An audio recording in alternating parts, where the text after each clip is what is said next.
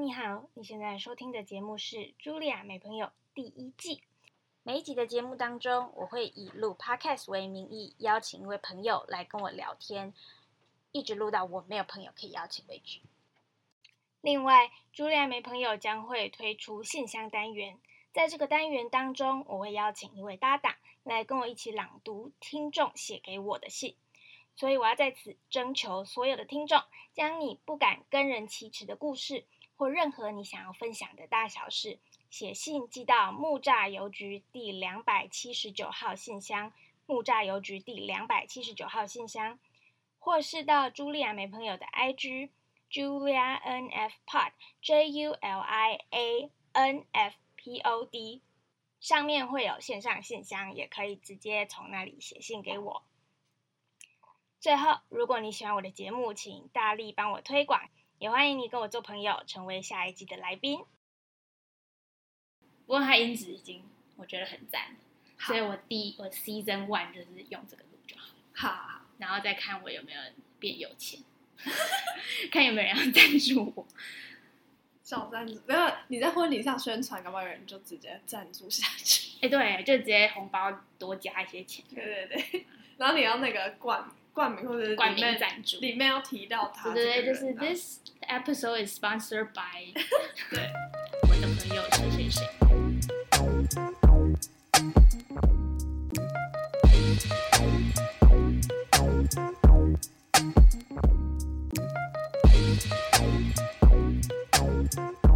Hello，大家好。嗨，今天在我旁边的是 Cole，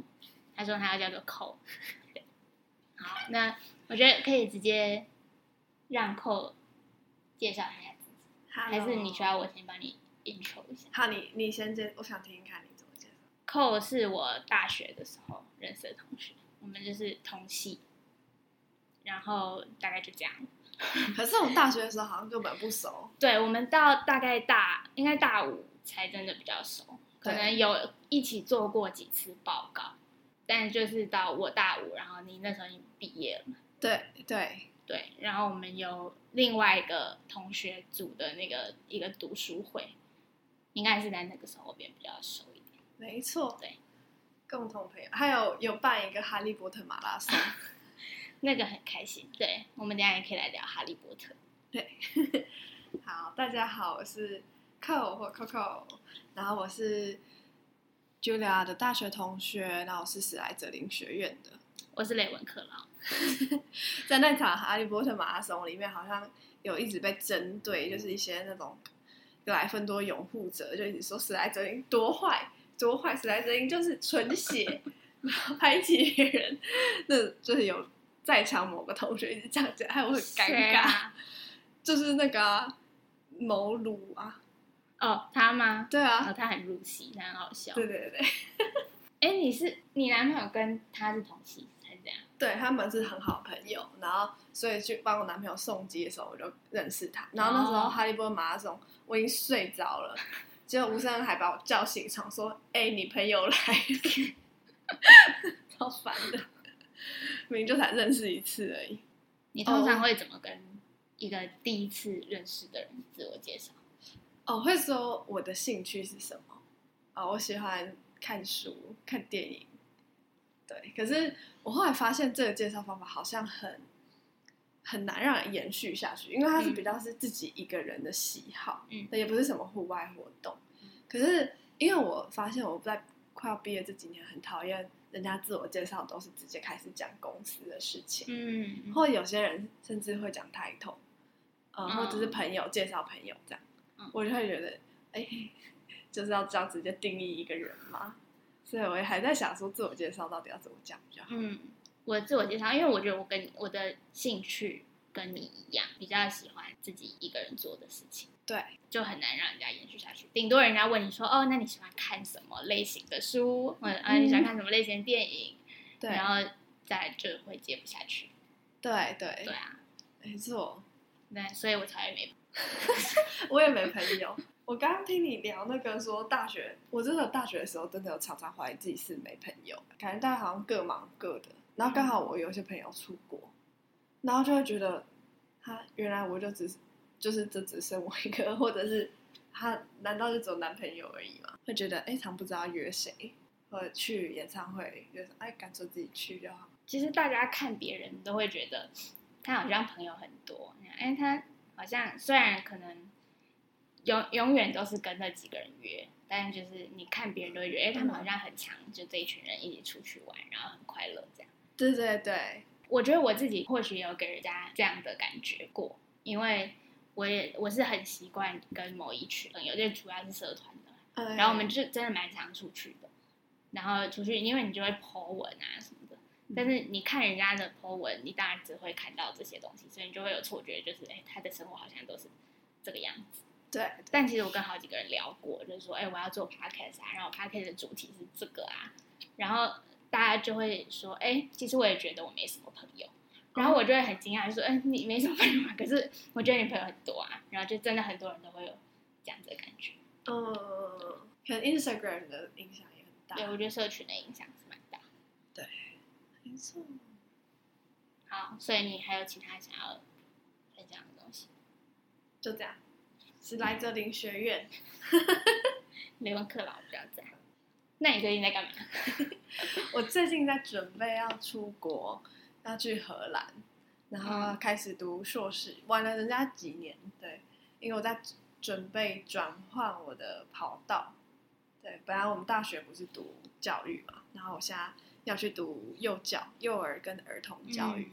对，所以就很期待，可是同同时有点舍不得，嗯，尤其是爸爸妈妈，就有点舍不得，没有办法跟他们一起看电视啊，或者是一起去运动这样子。你这个要念多久？一年，然后还会有一年找工作，所以你找工作就是会在荷兰这样。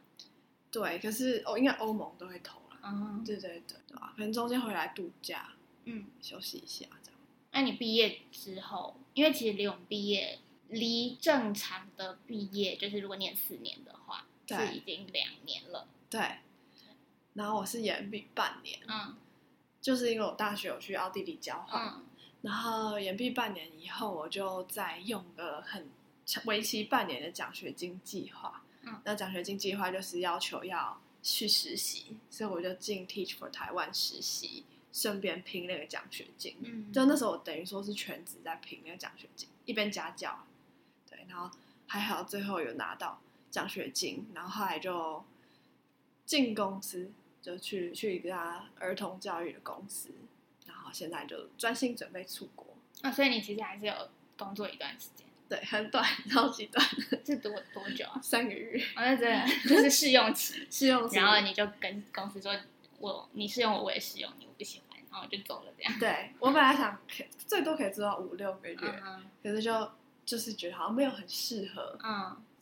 你的没有很适合是那一家？你觉得主要的问题是那一家公司本身，还是工作这件事情你还没有办法适应，还是什么？哦，那家公司就他们的方向比较像是补教业。嗯，对。可是我我也以为他们是要做教育科技。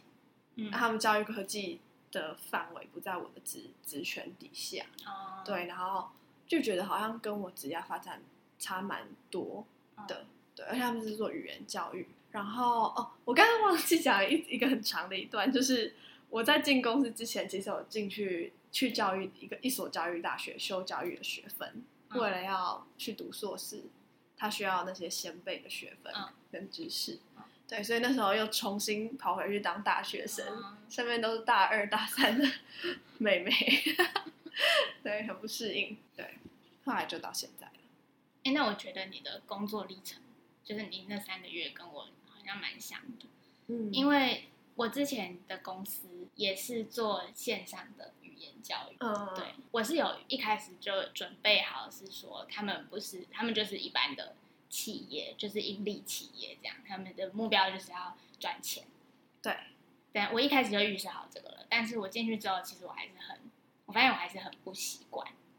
对，就是我们要一直努力压低成本，然后努力提升我们的就是可以收到的钱。对我还是很不习惯，所以就其实做的没有很开心。嗯，但我又知道啊，真实世界它就是这个样子，那我好像也不能。就是也不能做什么，哎，毕竟大家也就是要生存。对对，没错，对。但是我自己真的就是可能太不开心，然后刚好最近又比较忙，所以我觉得那就那就先照顾好自己好了。对对对啊，而且朱莉亚，你应该也是很喜欢家教的人吧？对，我也是，就是在家教过程中就会觉得，真的在陪伴一个人，或真的可以带给人家一些些启发，或者是甚至他比如说情绪不好、压力很大的时候，安慰他，我觉得那种对人的影响力啊，很不错。嗯，而且我觉得家教就是你心灵上的回馈跟实质上的回馈，都还是比工作还要多。就这必须很现实的说，对，就是对对啊，因为像我这两个月在家教，我领到的钱还，我花的时间大概可能一半，然后领到的钱还比之前多。对对，又又感觉跟人家的那个，就是你刚刚说跟小朋友的互动那些的嗯比较有意义。对，那我们就可以直接顺着来聊职业选择既然都开启这个话题，好，我我那我想先问茱莉亚，嗯你你在选择工作的时候，你会比较看重哪些事情？或者是你进去试用期，你要决定要不要去留，你会比较在意什么？其实我觉得我到目前为止还没有还没有需要这一个阶段，因为我很明确的知道我可能一年两年后就是要出国去，对，所以我现在就算真的去进职场去工作，我的目标就是钱不要拿太少，让我可以过生活，然后可以存，就尽量能多存一些钱就多存一些钱。对对，所以我现在倒是不会去太顾虑说他的可能未来的职业发展可能长什么样，嗯或是对，或是什么啊他的除了薪水以外的其他福利。嗯，我倒是就不会到那么重视，所以可能就真的是钱跟他的工作内容，我不要到太排斥。对，然后再来就是离我家不要太远，对对对，就真的就是很实际的考量而已。对，嗯但如果我现在是我要选择我的，就不是职业是 career 的时候，因为我自己的个性，我自己知道我很喜欢去指挥大家，嗯所以我一定是选一个有机会往上爬到管理职的。对但是我又什么都很喜欢，就我就是觉得我什么都可以试试看，什么都可以碰碰看。然后我也还没有很明确的一个东西，没有，我就是好像什么都可以试试看。嗯，所以我可能就会去选那种比较有机会碰到不同领域，然后对又有机会可以爬到管理职去的工作。嗯对然后可能就变成是去用删去法吧，就不会是我今天一定要选 A，而是我去试 A、B、C，然后慢慢把我不喜欢的删掉，然后最后选出一个我可能相对底下最喜欢。对对，哇！而且我觉得你很清楚你的那个时间阶段，嗯就是现在这个阶段目标是什么。嗯那好，那我等下想要跟你问说那个指挥，因为我觉得我也是一个很喜欢指挥人的人。嗯我我很喜欢，而且我最近被我同学朋友说我很喜欢操纵事情，就是我喜欢亲自要去确认，嗯我无法相信人家，嗯就我要去确认这个 O 不 OK。嗯然后我也是很喜欢指挥人，可是这好像在 朋友关系里，或者是什么情侣关系，因为有时候会造成人家很烦，或者是在工作上，我有时候也会不知道我意见到底要不要讲出来。就是如果我觉得，哎、其实这样根本就可以比较省时间，为什么不这样做？嗯，对。那这这个人格特质会给你困扰吗？还是其实还好？我觉得到目前为止还好，但是在朋友关系上还好，在感情关系上有蛮蛮容易造成争执的。嗯但我我近期有比较有意识到，因为我也不是小时候就发现我有这种倾向，嗯我是可能这两三年我才慢慢意识到，呃我好像有一就是很喜欢。哎，你有看过那个《Modern Family》吗？有，我我我发现我很像 Claire，嗯，我也觉得很像 clear。对他就是他就是个控制狂嘛，就是他要控制她老公要干嘛，然后全家人要干嘛。我印象很深刻的是一集，他们全家要一起拍一张大家都穿全白的嗯，那一集对，那集，就是完美的展现 Claire 的控制狂个性。可是我很喜欢的是它的结尾，就是它的结尾是，结果到最后大家都脏掉，那他们就干脆互开始互砸泥巴，然后就拍出一张就是大家虽然都穿了全白，但是就是互砸泥巴之后的那个照片，对，很开心，放松。觉很可爱。所以他那时候是控制狂，说别人穿不是白色的，或者是有点黄色之类的。对，他就是规定全家都一定要穿纯白，然后他把 Luke 用那个保鲜膜整个包起来，因 为 Luke 就是会到处跑，然后弄脏。对对对，所以他说你在拍照之前不准把保鲜膜拿下来，他就把他整个人这样捆起来，嗯，我觉得很好。笑。我，你那你有看 Friends 吗？我没有看 Friends，但我知道里面有一个控制狂，玛丽卡，对我之前也有被同学说我很像玛丽卡。因为我男朋友一直跟我说我很像他，然后叫我快点去看。对，就是有好像事情很多事情都会让很紧张嗯，的的这种情况。但我觉得我倒不是紧张，我就是会希望事情可以照着我觉得最好的方式去对走，然后我会想要确保我知道所有的事情，就我可能不需要所有事情都是我来做，但是我必须要知道它现在发生到哪个阶段。嗯，对对对对，我也是，就是会会没安全感，我是会没安全感。那我近期开始有这个意识，我也会去开始观察身边的人。那最长的就是我妈，嗯我就发现呢，我在洗碗的时候，我妈就在那边经过，就会跟我说：“你碗不能这样洗，你要怎么洗？嗯然后嗯，你那个垃圾不能这样丢，你要怎么丢？”然后我回阿嬷家的时候，我就会发现我阿公对我，呃，我阿妈对我阿公也是这个样子。就我阿公吃饱饭，他就坐在沙发上，可能想要休息一下，然后我阿妈就会开始跟他说：“哎你刚吃饱，不可以坐在那个软软的椅子上，你要坐在这个硬的椅子上。”然后隔了没多久，我阿公就坐在一个硬的椅子上哦，然后我阿妈就跟他说：“你坐在那里会吹不到风，你很热，你要坐来这里，你才吹得到风。”然后我就觉得，OK，我可以理解你是想要，就是你是为他着想啦，因为是希望他健康，和希望他不要太热。嗯，可是你这样的行为就真的是蛮夸张的，就是人家不管做什么事情，你都有意见可以跟他讲，然后你都要他照着做，呃，我觉得很好笑。然后我就发现我有时候也是的确是会有这样的倾向。我自己也发现我是人变成人类观察日志，就开始研究身边的人每个人风格是怎么样。嗯那你有因为这样有什么困扰，还是什么有趣的事情？我想一下啊，我觉得出去玩的时候是最麻烦的，因为出去玩应该是一个很放松的行程。可是如果是要比如说出国玩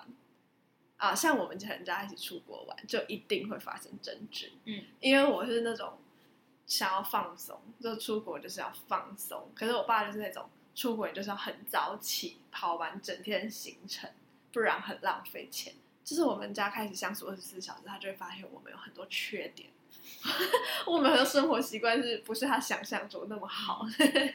然后就会起很多争执。可是因为出国大部分是我跟我妹在讲英文，就我爸妈是有点依靠我们，可是他们又会想要亲自确认很多事情，然后要我们去确认，就会冲突很大。对，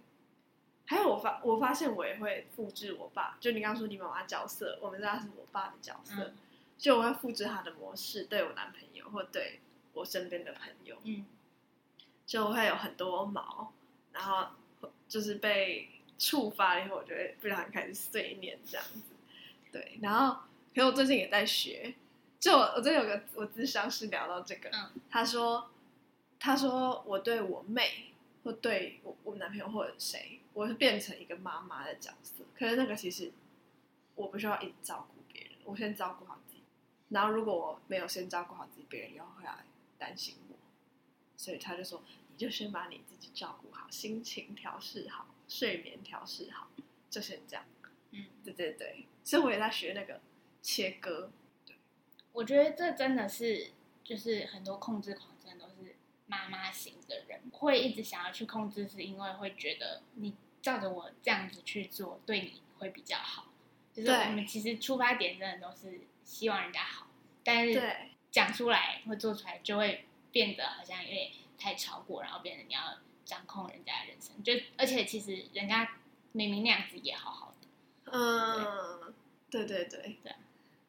就像我阿公坐在椅子上坐的好好，阿妈就要去跟他说不能这样做。你阿公应该就是很习惯了吧？我阿公很习惯，而且他现在中庭，嗯，但是最近很好笑，最近就是我妈带他去配那个助听器，对，所以他就很不开心，他就不想戴。我就在猜，是不是因为戴了，就是阿妈声音就更清楚。他可以默默把那个调小声一点，好好笑。然后我想一下，哦，职涯选择，好，我近这几年职涯选择方向有大转变，因为我以前以为我就是会像学长姐一样，比如说进个科技业做 PM，或是进个什么传播业。嗯对，我之前实习也是公关公司。嗯，然后我们家就我爸妈也是做传播产业。对，我本来一直以为会那样，可是实际去实习以后，呃，还有嗯大五、大四、大五就是心身心状况比较不好，我就决定我就是要以身心状况好为目标来计划我的生活，就会想要有那种适当休息时间的工作，但钱不能太低，就是至少因为我知道我一定会全力做那个工作，所以要是有同等的报酬，可是无法是那种一直疯狂加班或轮班那种。对，然后我发现我是那种选工作，我要觉得我时间花的有价值的人，我可以在这个里面找到意义。嗯，我没办法很把工作跟生活分开，哦，没办法很把工作跟自己的价值观分开。嗯，对，我会觉得虽然我有拿钱，可是那八个小时，呃，一周四十小时花的很没有灵魂。嗯，对，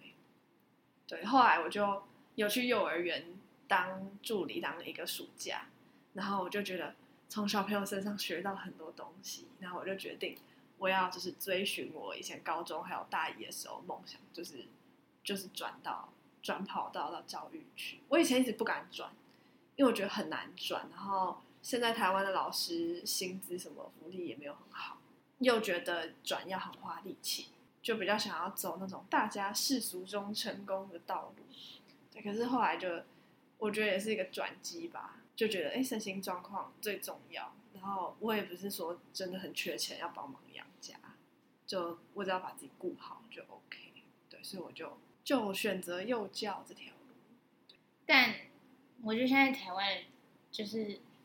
补教业可能还好，嗯因为补教业就是大家目标很明确，然后大家也都知道，老师反正就是那一套，把你的小孩的成绩有提升上来就好了，其他都真的可以不太需要管，什么道德操守什么，只要不要太夸张，对，大家不会去管的东西。嗯但是我觉得大家对学校老师的要求有点越来越不合理，然后。嗯一个是就实质的状态来说，他们薪水其实真的没有多很多。然后呢，现在虽然要顾的小孩变少了，可是每一个小孩身上需要花的力气变很大，对，然后恐怖的家长越来越多。我觉得有很大原因是现在资讯太多，然后呢，这些家长有有读书的也很难搞，没读书的他可能就看到一些有的没的，然后他也会变得很难搞。对对所以就每一个人都会变得很难搞。对，你在讲你家教遇到的吗？没有，我我的家教都蛮好搞的，我觉得，嗯我的家教都人都很好，然后爸妈也都很放心的把他们小孩交给我。对，嗯我觉得现在很多家长有一种焦虑感，嗯就是呃，我有看一本书叫《拼教养》，就是社会系老师出的书，我们学校社会系老师出的书，嗯它里面都在讲说现在中产阶级的有他他去去访问体制外啊，中产阶级、还有体制内，还有那种乡村小校，就不同种家庭。然后他说中产阶级会让小孩读私校那种家长真的很焦虑，就是他们很怕说你只要一步没做好，小孩就会落后人家一大截。好、像我之前有接一个家教也是，嗯就他就他会很认真研究怎么签学籍，然后签到哪一所私立学校比较好，还要双语班，然后假日就排满他吉他课、什么城市课，然后一大堆课。可是他小孩其实连学校功课都应付不来，嗯然后他们学校要求的英检的，可能国三才要考完，那妈妈就会说，可是同学国二就考到了，我怕他这样会很没自信。老师，你可以帮忙，就是让他国二就考完，嗯就很怕说这个没做到，那个没做到，以后就没办法出国，或以后就考不上什么系，然后没考上什么系，以后就没办法有个安稳的工作。可是他们就是会有点，就是没办法放松，然后小孩也会吸收爸妈的焦虑，就觉得啊，我就是要使命必达，不然妈妈会更焦虑。真的、哦，小孩这这这个想法很成熟哎。对，有点不健康。对啊，就是，但但他他很成熟哎。对他们就很乖，嗯听妈妈的话。可是，就是他妈妈是那种每一张考卷都会看，嗯，对，然后只要有稍微一点掉下来就就就很紧紧张，对好累的妈妈。很累哦。对啊，很辛苦的妈妈。对，嗯而且进去私校，他们又要适应，从公立转到私立，又要、哦他们不是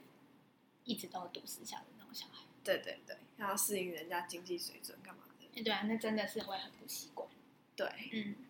没错，因为我自己，我我面对我的家教们，我会把我自己的定位放在我知道小朋友根本就不会想要那么累、那么认真的读书，对然后我也知道他们这个时候真的好好把握他们的童年，快乐地过就好了。然后我也知道妈妈们很紧张，所以我就会把我放在那个中间，我会觉得我那我尽量去扮演一个嗯，那个润润滑剂的感觉，就是嗯。让妈妈们不要那么紧张，然后不要把压力砸到小朋友身上，然后让小朋友觉得，呃，我的价值不会是只有我考试考一百分，然后我有价值，对对然后对，我可以快乐一点，然后，但是我也知道我对自己就是要负责，所以我把功课顾好，就不是为了取悦妈妈，或者是我我尽好我自己的责任，对，所以我就尽量把他们的距离，我觉得是把妈妈和小孩在面对功课这个东西嗯的距离拉近一点，而不是真的是去想说啊，我要帮助他们考上节奏杯音乐或什么。对对对，我觉得我们可以做的，其实这个应该是相对来说蛮有意义的一件事情。对啊，对啊，对，现在现在老师真的，尤其学校老师真的越来越难当，像你刚刚讲的。我之后应该会想要试试看从非盈利嗯开始，看看有什么切入点。嗯，对。然后之前有兴趣的是博物馆教育，可以怎么样扮演儿童教育的一个角色。嗯然后之前研究方向是自闭症小朋友。嗯，对对对，没错，感觉很有趣、欸，很好，很好对啊而且是不会需要不会需要跟自己的价值观有太大的拉扯的感觉。对嗯，没错。那我可以分享一个我之前去幼儿园的故事，就是我去幼儿园的时候，就是有班上有，因为我是以特教助理的这个 title 进去的，可是他们其实只是需要一个帮忙陪小朋友玩，然后帮忙分担一些老师工作的人。就有个妹妹，她情绪很大。我从以前遇到她，她就情绪很大。然后我通常一进去，大家就一直说 “Coco 姐姐，Coco 姐姐”，然后开始喂我吃各种虚拟的他们煮的食物，我就坐在里面一直假装吃东西就可以了。可是那个妹妹她就会直接一屁股就是把你的手拉开，然后坐在我的腿上，然后她想要帮我梳头发或者是玩一些东西，她就会有点大力。所以我之前其实会觉得有点敬而远之这样子，但我也不会让她知道我不喜欢。对，然后后来我就观察到这个妹妹，她就一直皱眉头，常常一直皱眉头，或者他会很容易被触发情绪。后来问小朋友才知道说他是特殊生，然后妈妈就是会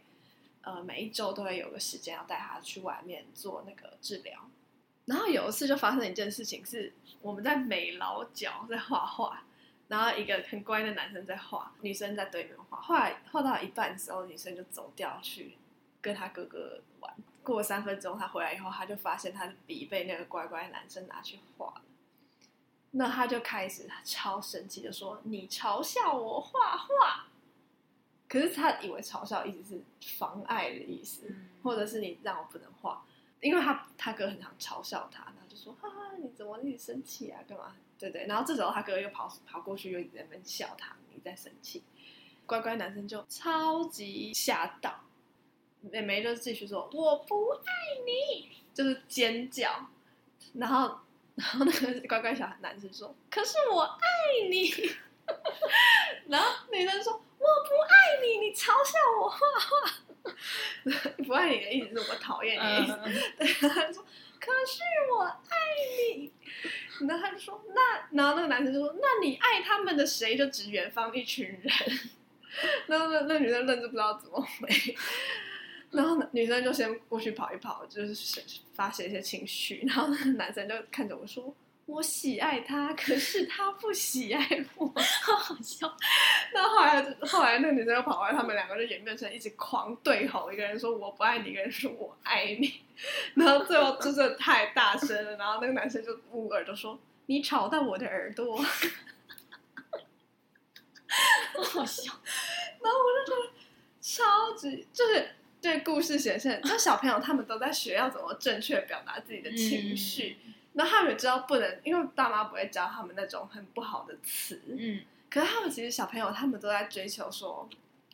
就是不要被嘲笑，或者是被尊重，或者不要被讨厌，所以他们就很急着说确认说，那你现在到底是爱我还不爱我？我现在你你对我对你生气，就代表我我不爱你这样子。嗯然后其实幼儿园现在的幼儿园都会教很多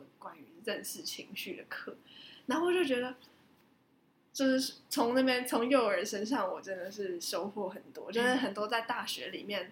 可能压力很大，或者是人际有一些冲突的时候，反而去跟那些幼儿，他们就可以很直接表达自己情绪，就从他们身上学到很多。嗯，然后还有一个就是自闭症小小弟弟，他妈妈常常带他去复健。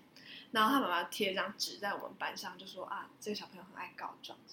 所以呃，老师可能要就是担心，就是要多包容一下。然后那个小迪很爱就是维持秩序，因为这边的小朋友特征是他们会很相信那些秩序的事情，然后不喜欢被秩序被破坏。然后中午要睡觉的时候，大家就是要睡两个小时，可是很多小朋友就在那边翻来翻去半小时没睡，然后老师就会巡堂说。他把眼睛闭上，然后有一次我在巡堂的时候，我就看那个弟弟超认真、很用力的把眼睛闭着，完全不敢讲话，很努力让自己入睡，好可爱。超好笑，很可爱。然后他也常常跟我告告状别人的事情，别人碗没拿好或者什么之类的，就很可爱。所以我就觉得。就从他们身上学到很多事，然后我从我会想做自闭症，是因为我有时候会觉得自闭的小朋友跟我有点像，嗯，因为这个小朋友有时候对触觉或听觉会很敏感，然后我我其实是对听觉很敏感，就很容易觉得很吵或什么，可我小时候都会被我爸说哪有，你就是要克服它，你不要被环境影响，这样子，可是其实他真的没什么帮助，对对，然后。也因为这边的小朋友很不被很多大众理解，他们其实去公共场合，像博物馆，他们其实家长不太敢他带他们进去，会被其他小朋友说不不乖，被其他家长说不乖，怎么这样管小孩这样子，所以就他特别想做这个主题。嗯，而且我真的觉得从小朋友去着手，就是因为我们越长大，我们就会越。因为我们会被教育很多，说你不可以，呃，小朋友可以，小朋友有权利去完全做他们自己，因为大人就会觉得说，因为他们还在长大，还在学。可是当我们越长越大，我们就会一直被教导说，你要你要去照顾其他人，你要去在意其他人的感觉，然后你要你不可以只顾自己。对。结果到后来，我觉得就是就可以转到我们接下来想要聊的东西。就是我们一直在，我们长大了之后一直在顾这个世界的感觉，对，一直在想说我们应该要活出一个世界觉得好的样子跟状态，或者是以那个样子跟状态来跟这个世界对话，对。但这样会变成很多人在这个前提之下，他们开始没有办法去平衡。好，我把这个世界都照顾好了，那谁来谁来照顾我？谁来照顾自己？对，嗯，对，所以就衍生会有很多什么心理健康的问题也好啊，或者是我我觉得我自己的那个人生观念或者心法，就是我觉得你活在这世界上，就是一直去追求平衡。那如果只是用在这一件事上面的话，你觉得你要怎么去平衡你自己内在，你对你对自己的照顾，就是你到底活得快不快乐？然后你去平衡说，因为你也不可能就是自己快乐就好，然后完全不顾外面的世界。对，但是外面的世界常常又会对我们来说太太沉重了。嗯，所以到底要怎么去平衡这两者？对，嗯，我觉得这就是人生一个非常大的，而且一直会需要去进行的功课？我比较受到困扰的是说，好像大家社会上会一直讲求要以和为贵，或者是你退一步海阔天空这种让步，或者是专业就是要很像我以前啊，会一直以为专业就是要没有情绪。嗯呃，比如说在职场上，就是你跟人家那个就事论事说理的时候，你不能哭，不能被气哭，或者是不能、不能显现出自己的情绪，才才有办法跟人家好好讲话这样子。但可能那其实是还蛮违背本性的。还有，我觉得可能是我家里教教教养，就是他们会一直教我说不能给人家添麻烦，不能造成人家的麻烦。对，可是其实这是。就是可能跟不熟人是这样，可是如果是朋友的话，其实不用一直战战兢兢，或者一直觉得啊，我是不是欠别人什么这样子。对，然后我也是后来就有时候压力很大，会大失眠，然后后来去自上才发现说，哎，原来我有那么多原则，所以我一直给自己很多原则，如果没有这样做，好像就不好，怎样才是好，怎样才不好，可是就变把自己弄超。那我对失眠，因为我一直以来是一个只要睡着我就睡死，然后睡就是睡很沉，而且我是就是一躺下对就可以睡着的人，我是那种很真的很好睡的人，所以对于失眠这一块，我真的是完全无法想象。哦，那你是是你是个幸福，对我知道我在 这块真的很幸福，对对，我想，但我也会想要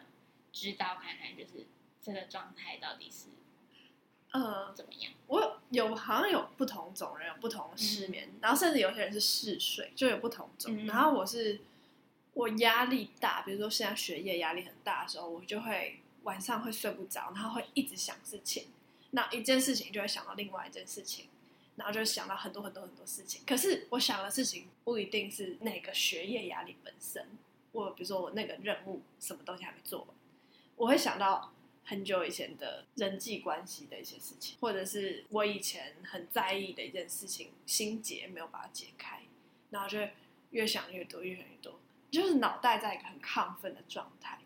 然后所以可能就会，比如说五点才睡着，可是隔天八点可能又要起床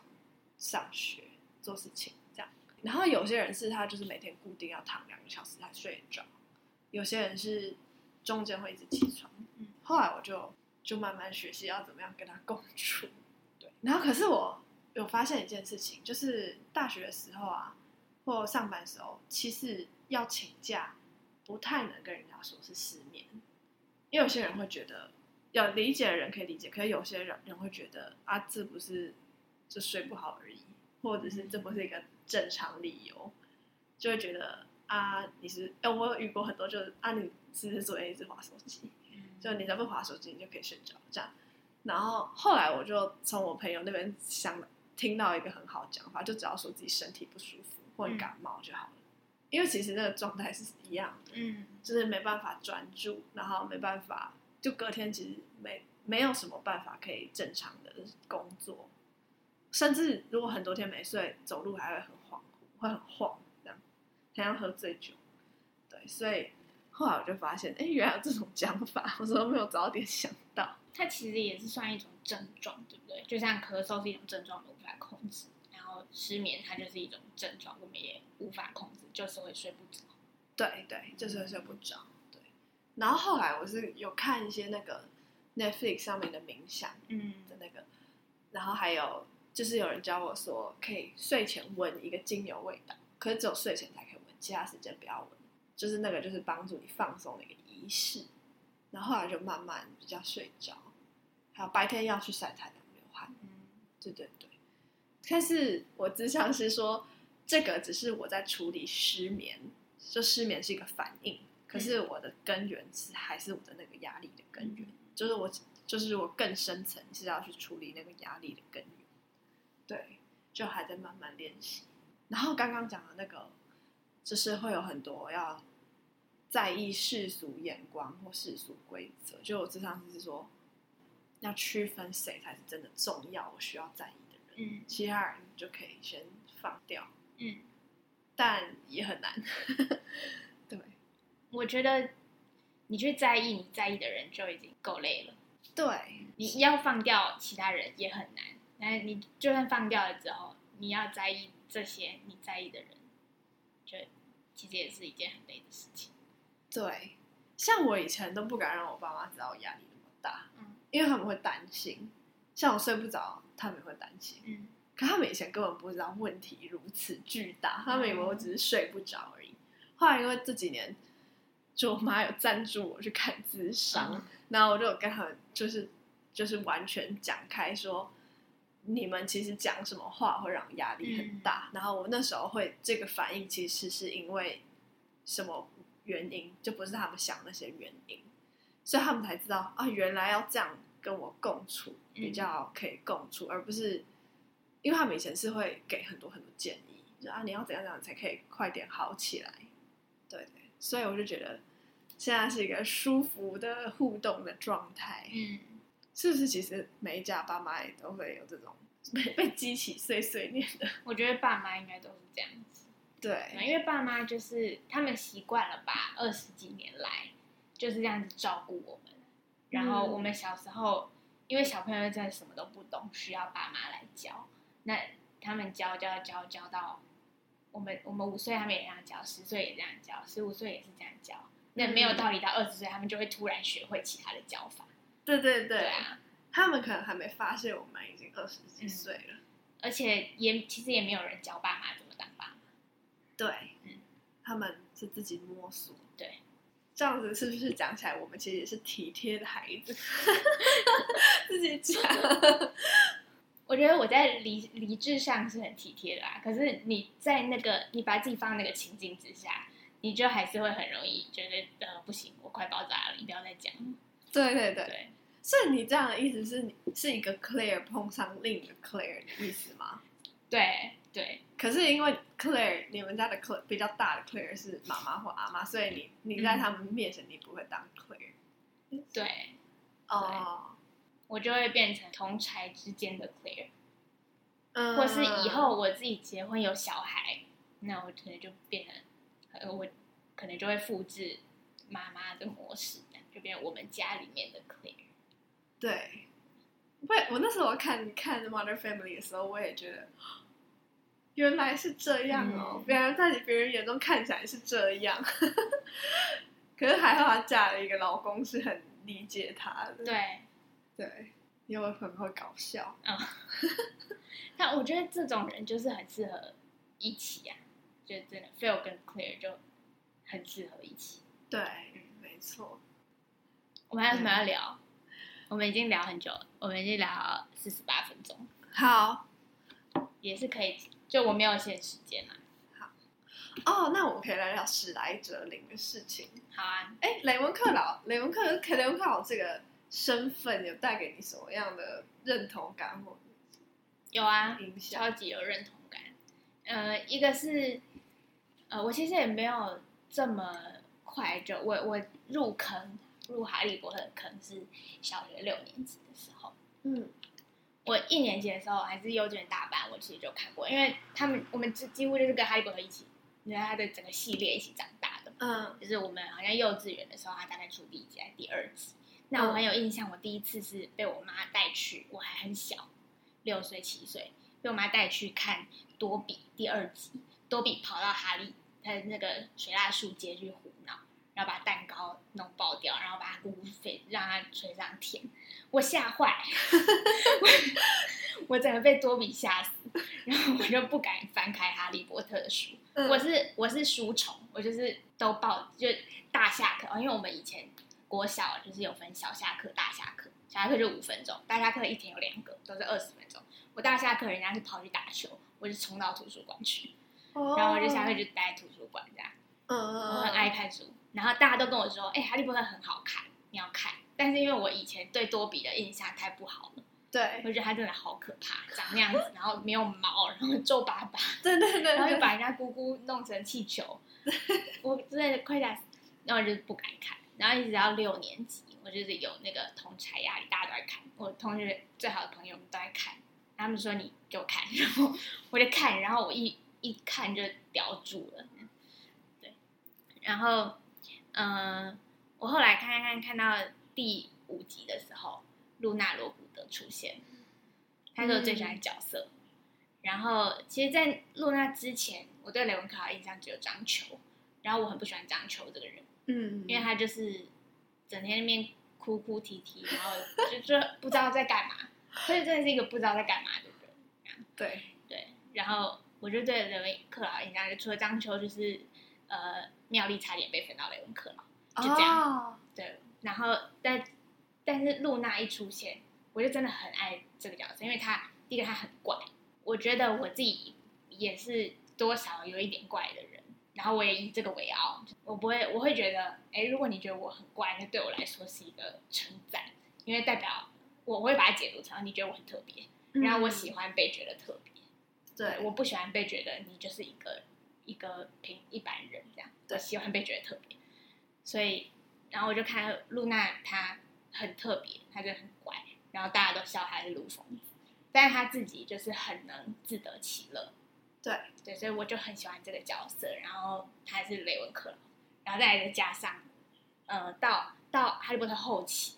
尤其他们在开始收集分灵体的时候，对学院的四个创办人，就是有比较详细的去说他们的故事，让他们各分别是什么样的人，然后他们嗯。对自己所喜欢的学生，因为他们一开始是他们去选学生，对。其对，实这四个创办人去选，我希望哪些人来成为我的学生，那他们就有在描述说他们希望自己的学生是怎么样的人。那其实每一个特质，我觉得都很棒，就是除了史莱哲林有比较在意你的出身，或是你的那个你你有没有想要跟人家去争这件事，我相对比较没有那么喜欢以外，其实其他我都觉得很棒。那对，反正我最后就是觉得，因为我最爱的是露娜，那我就要进雷文克劳这样，然后又加上我一直对智慧都蛮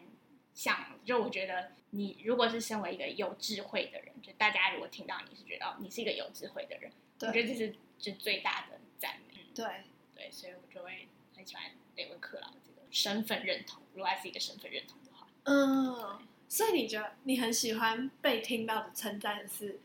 你你很你怪，你很特别，嗯。还有你呃你很有智慧，对，你觉得这算是最棒的称赞？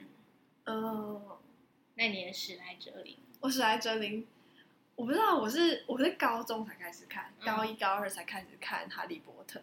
然后我就整个马上迷住，然后我一开始看有几本看中文，有几本看英文。我我其实是一开始对学院没有什么分，没有什么在意，然后是直到我那时候大三去交换的时候，那时候刚好出那个手游，嗯然后要选学院。以前我做心理测验学院是雷文克劳，因为我就是一个很喜欢看书、躲在书里面的人，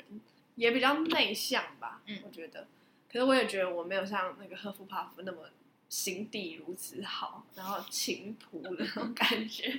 对，然后然后我也就是我那时候一直在想，那时候那个手游要选角色，嗯我就我就想说，我到底是史莱哲林还是格莱芬多？到底是勇敢还是野心？嗯因为这两个事情其实有点像。嗯，后来我就回回想我成长经验，我好像就是真的是一个蛮喜欢在竞争里面得到成就感的人。就是我是一个有野心，就野心的人。别人可能还没有很明确目标的时候，我就有很明确目标。而且我就想到说，因为我其实非常喜欢拽哥马芬这个角色，嗯因为他敢在那整个系统里面，他已经感觉到不对劲了。他竟然敢就是违抗，他也不算违抗，他没有很光明正大违抗，但他就是不去做那个伏地魔叫他做的事情。我就觉得，然后最后他爸妈也很爱他，就带着他逃走。我就觉得他的那种勇气，还有想要保护自己、保护家人，还有他良心被唤起来那个那个是我最喜欢的。还有史内普，当然，嗯就他们的他们是有爱跟勇气，只是他们爱跟勇气是保护他们身边很在意的人身上。对，那至于那纯邪的部分，我就忽略不看它。对，而且我还记得我那时候在设那个角色的时候，我还设成一个极短发的女生，嗯就是那种男生头，因为大学一直很想剪男生头，可是我不敢剪，我就觉得那才是我就是最理想的长相。对对对，那居然我想问你一个，就是你觉得你生活这生命从小到大，你觉得你有觉得你自己哪个时期最有自信吗？我觉得应该是高中、大学的时候，高中吧，高中应该是巅峰。嗯嗯，那时候是什么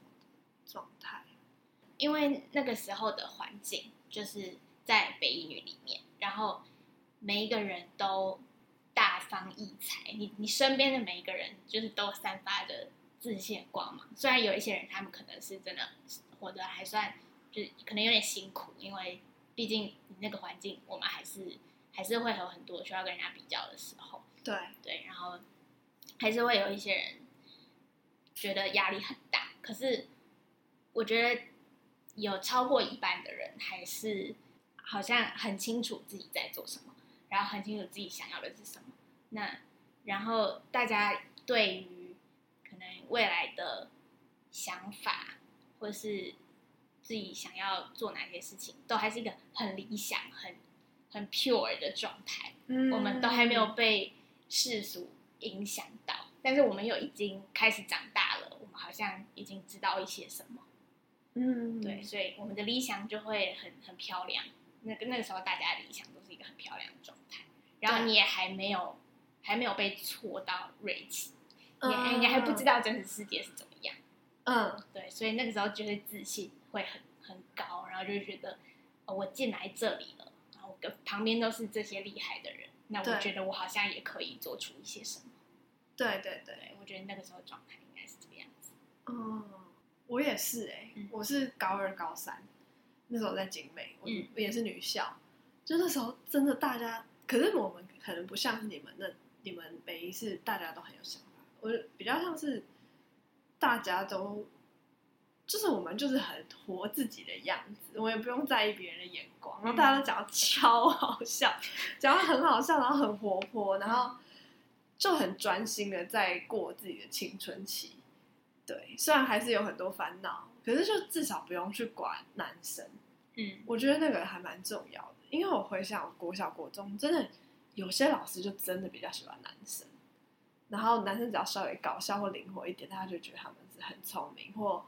当领袖，嗯，可是，在女校里面，好像比较容易看到一个人本质是怎么样，然后也有很多发挥的空间，嗯，也不用在意异性对自己的看法，嗯。你在讲的时候，我还想到一个，就是那个时候大家好像就是你刚说大家都很认真在过自己的生活。我觉得那时候我的同学们跟我自己也都是很认真在过自己的生活，而且我们好像都相信，我们就是只要这么努力，我们就可以得到我们想要得到的东西，所以会让我们的自信就是很够。对对对，就是还有一点天真嘛，还有点那种很相信这样。对，对啊，有时候有时候那种比较没自信，就会回想起那段时间。有时候我有时候就会回去翻。高中时候的日记，就觉得这个女孩子好棒。嗯，我是看毕业纪念册人家写给我的东西，就一直一直一直会去看。所以你从以前就写日记习惯？对，我也写日记。嗯，然后我们高三的时候很好笑，就那时候会留晚自习。对，然后就莫名其妙，我们班上就出现了一本笔记本，大家就在里面匿名写一些写一些话呀，自己的心情啊什么。嗯，说我要考上台大之类的东西，嗯，然后就莫名其妙在班上这样传来传去，就变得很像一个全班的交换日记，我觉得很酷。然后那个时候毕业的时候，我就去请人帮我们复印，然后就大家就可以一人带一本回去，好，我也会去翻那一本，就觉得很好，很好笑，很怀念。所以那本后来真实的那本是放在谁的？就是那个原本的主人手上哦，好。哎，我觉得这种就是这种交换日记，或者是女生互相讲心事这种文化，好像就真的是在女生之间才有。好，这样讲好像有点性别政治不正确，可是就是这种文化好像真的是，因为我看过一些男生他别监测，就真的没有那种互相写信、互相贴心关心、然后写小纸条的文化。嗯，对，我觉得那种。姐妹淘的感觉有时候也会蛮想念。嗯，那大学大学你也觉得很算自信？大学我觉得也也算有啦，但是因为我们开始可能出去出去实习呀、什么的，那你就会开始发现哦，好像真实世界不是我想的那么简单。对对，所以就会，我觉得大学阶段大家已经开始要开始要进入真实世界，嗯。所以虽然我们自信还在，可是你会开始面对到一些不是你想的那样的事情，然后你会开始去注意到一些不公平，然后会开始去注意到一些，哎，明明我以为这样做就会得到这个，但是这么多人这样做，就会得到这个，或者是你会去看到，呃，为什么？就是我觉得就是你会看到很多不公平啊，然后会看到很多失败的例子，对，然后你就会开始去想，那万一我不是我以前听到那些 happily ever after 的那个故事里面的主角，而是那个就是原本小朋友不会听到的那个版本的故事的主角，那怎么办？就变成背景音，对，背景中的然后我觉得更更有感的是开始工作之后，你就会觉得，嗯，因为我要有赚钱的这个压力，对，然后你就会开始去发现，就是怎么会那么多人为了钱，就是会会有一些东西会被磨掉，我觉得啊，就是自己的理想或对者自己坚持的事情，对对就会被磨掉。嗯你就会发现好像不是以前想的那么容易，的确，然后你就会开始觉得，那我是不是就安安稳稳的走一条大家都这样走的路？嗯，那反正我这样一辈子，就是至少我可以安安稳稳的过。而且别人问你的时候，你也不用特别多想，你直，接讲就好了。对，就而且会有点，我我啦，会有点忘记自己的个性是怎样，就是哎哦，大家都这样，感觉蛮顺的，就就选了。可是其实搞不好里面那些人也有点不知道自己在做什么，就我们看到那些觉得很成功的人，对对，好，我觉得差不多了。好，我们可以就这样结束，好，拜拜。拜拜。